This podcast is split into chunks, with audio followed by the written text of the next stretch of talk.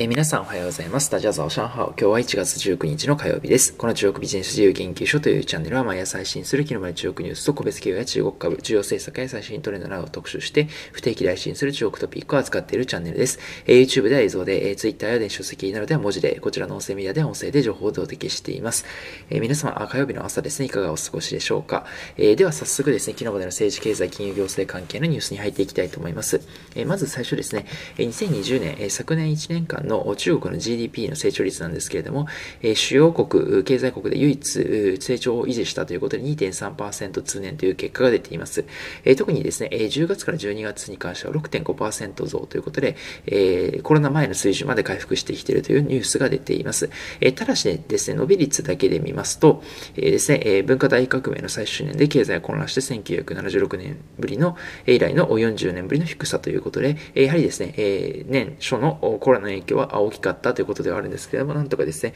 えー、主要国の中ではプラスを維持したということが出ています。えー、この勢いのままですね、拡大をし続ければ、米中の国内総生産 GDP は2028年にも逆転するという予測が出ています。え続いて、えですね、え中国、同じく中国なんですけれども、えこの輸出ですね、え非常に好調な輸出なんですけれども、経済成長をですね、いち早く回復して果たしているということもありまして、え原高の影響になっています。え金利もですね、え他の先進諸国ですね、え今、金融緩和で金利も下げているというところに比べて、中国の金利がですね、相対的に高くなってますので、え国債もそうですけれども、え中国のマーケットにお金が入ってきているということもありまして、原高になってきています。え原高になるるとですね、輸出企業がかなり大きな影響を受けてくるということがありますので、え2020年はですね、えかなり輸出も増えまして、え貿易黒字もですね、過去2番目の水準ということで、え大きく外需も増えたというニュースも出ていますけれども、一方でですね、原高がこのまま続くと、え輸出企業が少し苦しくなってくる可能性があるかなというふうには思います。え続いてですね、えファーウェイのニュースですけれども、アメリカのトランプ米政権がですね、ファーウェイの一部サプライヤーに対して、え同社に対して、え部材を販売する免許の取り消しを通知ということが出ているということが分かりました。えそのサプライヤーの中にはですね、8社が、4社から、4社がですね、8つの免許を取り消されてまして、アメリカのインテルとかですね、日本でも半導体メモリ大手の機構社ですね、旧東芝メモリ等々もライセンスを取り消されているということが出ています。政権交代前にですね、アメリカの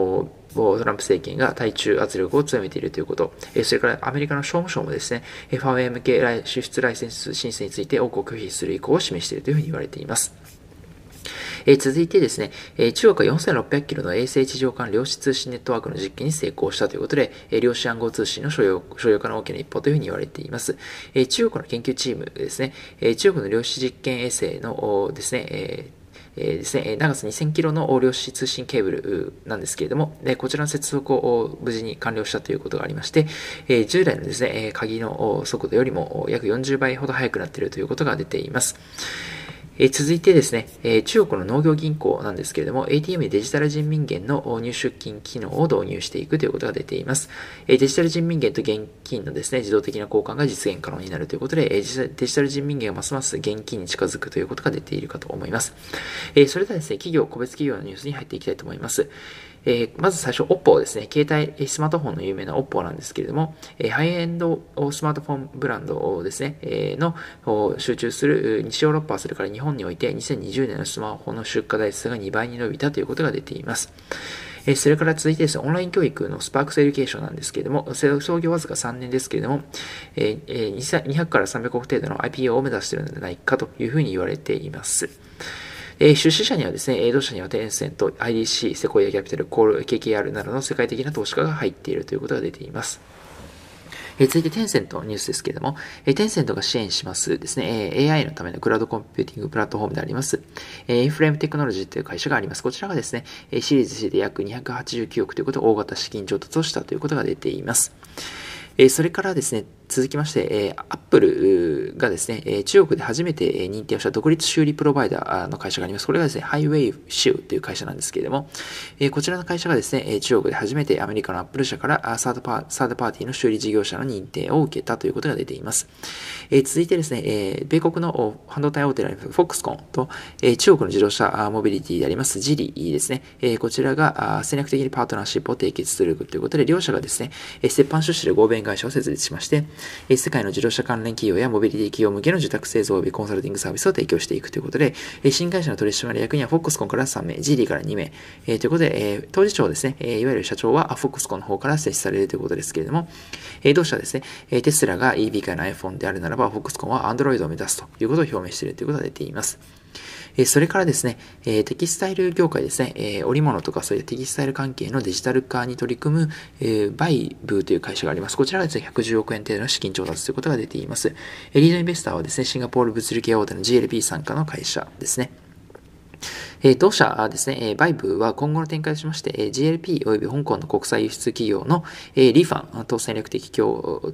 協力関係を維持するという、強化するということができしていまして、テキスタイルのデジタルサプライサプライチェーン、医療品のスマート製造、アパレルブランドの対外、え貿易、物流及びサプライチェーンファイナンスといった分野で緊密に連携していって、共同で中国におけるテキスタイルアパレル業界向けの垂直統合プラットフォームを構築するということが出ています。え続いてですね、中国の BMI 技術が実用化しているということが出ていまして、えニューラルネットワークアルゴリズムをベースとしましたブレインマスターインターフェース略して BMI というふうに言われるものですね。えこれのトップクラスのスタートアップであります、えナオルテクノロジーという会社が中国にあります。えこちらがですね、最近15億 ,15 億円程度の資金調達を実施したということが出ています。え当社はですね、サプライチェーンにおける基礎技術をベースにしまして、え神経科学研究と融合させてまして、BMI 製品の応用に関する研究開発過程を再構築再定義しているということで、え関連する電極材料、センシング回路、え信号変更とコンピューター回路、信号アルゴリズム、識別モデルを開発しているということで、え超大規模のですね、え脳波生体信号データセットを構築しているということが出ています。えアメリカではですね、えイーロン・マスクですね、テスラの創業者であります、イーロン・マスク氏が、え去年ですね、自身が率いる BMI 企業であります、ニューラリンクの発表会で、え3頭の小豚を使ってですね、最新型の BMI デモンストレーションを行いました。1枚のコインほどの大きさで、大脳にですね、えチップを埋め込むと、えそのチップがですね、え思考による制御を果たすということで、えこの可能性を切り開いてみせたということが出ています。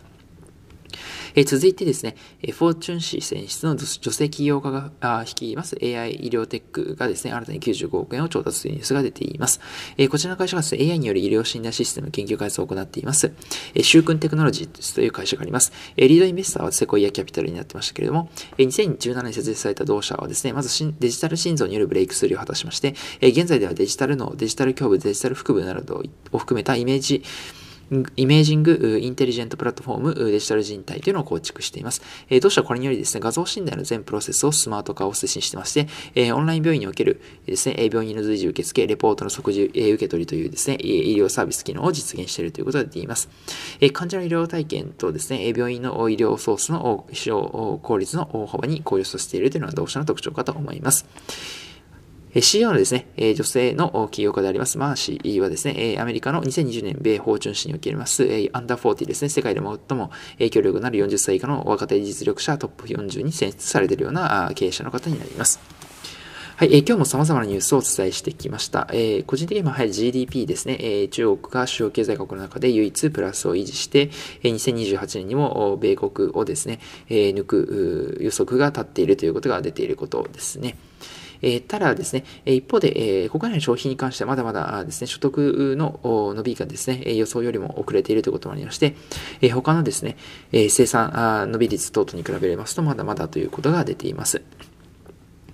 またですね、デジタル人民元のですね、人民元高のニュースとか、あと農業銀行のデジタル人民元の ATM の取り扱いニュース、それからファーウェイのニュースですね、このあたりも非常に気になったニュースとしてはあります。はい、えー、ではですね、今日最後ですね、一言中国語ということで、今日はですね、えニューラリンク、アメリカのニューラリンクとですね、あと中国の、えー、あとナオルテクノロジーといったのを使ったですね、BMI 研究の、えー、ニュースがありましたけれども、脳を中国語でですね、ナオズというふうに言います。えー、脳という字にですね、子供という字を書きまして、えー、発音はですね、えー、脳という字がナオというふうに発音します。えー、ずというのは子供の子という意味で、えー、ナオズというふうに言います。え、今日はですね、脳に関するニュースがありましたので、中国語で、脳はナオズというふうに言いますので、こちらの中国語とさせていただきます。はい、え、今日はですね、こちらで以上となりますけれども、え、こちらのですね、え、音声配信以外にも YouTube、電子書籍、Twitter のトラで日々情報を配信しておりまして、え、先日出版しました電子書籍なんですけれども、ご購入者皆様のおかげさまで、Amazon のショート取引ランキング1、ベストセラーの表示をいただきました。え、概要欄の方にリンクを貼っておりますので、ご興味の方はぜひ一度覗いていただきましたら幸いです。え、それでは皆さん本日も良い一日を、またお会いしましょう。グッドラック中ドラック中中二名